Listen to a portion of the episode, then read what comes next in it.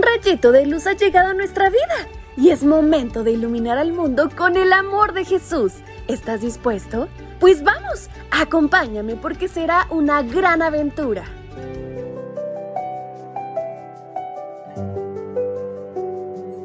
Muy buenos días mis pequeños príncipes y princesas de Dios.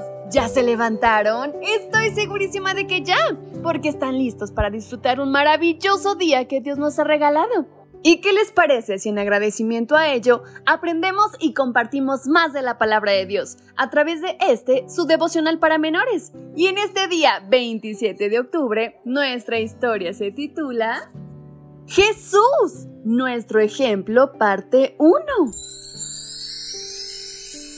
En fin, vivan en armonía los unos con los otros, compartan penas y alegrías, practiquen el amor fraternal, sean compasivos y humildes. Libro Primera de Pedro capítulo 3, versículo 8. La humildad es un valor olvidado por muchos actualmente. Los niños ya no son tan humildes como lo eran antes. Discuten y reclaman con facilidad. Algunos son insolentes, les gritan a sus padres y hasta pegan y no muestran macedumbre en sus actos. Sin embargo, Jesús mostró humildad frente a situaciones muy difíciles, incluso cuando estaba viviendo los peores momentos de dolor el día de su crucifixión. ¿Recuerdas algunas de las lecciones que enseñó Jesús?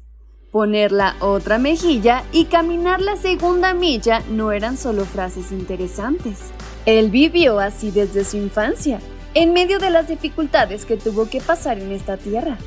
Si piensas en algunas de las características que Jesús mostró, verás que Él era amable y sumiso.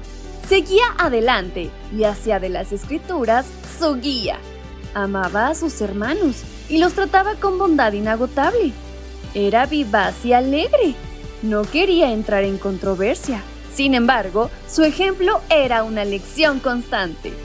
Aunque su trabajo resultara penoso, no desmayaba ni se desanimaba. No peleaba por sus derechos. Cuando escuchas todo esto sobre Jesús, simplemente dices, esto es imposible. ¿Cómo puedo ser humilde si me están ofendiendo? Actualmente se enseña, defiende tus derechos, no te dejes aplastar.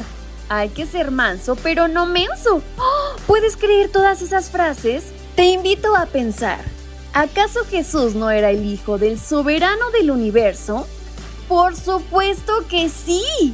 Y es su ejemplo el que nos muestra que debemos ser humildes, no peleadores ni polémicos.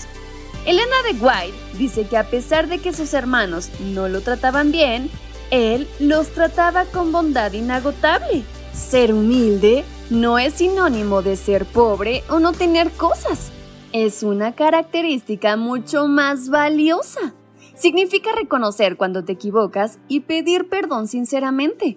Es no querer mostrarte superior a los demás, humillándolos, haciéndolos sentir que no valen o tratándolos mal, sino por el contrario, es desear hacer felices a los demás.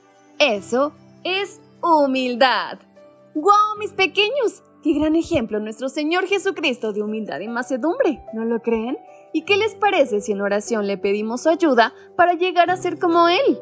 ¿Me acompañan? Querido Padre, hoy te doy gracias por ser el ejemplo de mi vida. Te pido que me ayudes a tener un corazón como el tuyo, humilde y bondadoso. En el nombre de Jesús te lo pido. Amén. Y con cariño su tía Fabi se despide enviándoles un gran abrazo de oso hasta donde quiera que se encuentren. ¡Hasta pronto!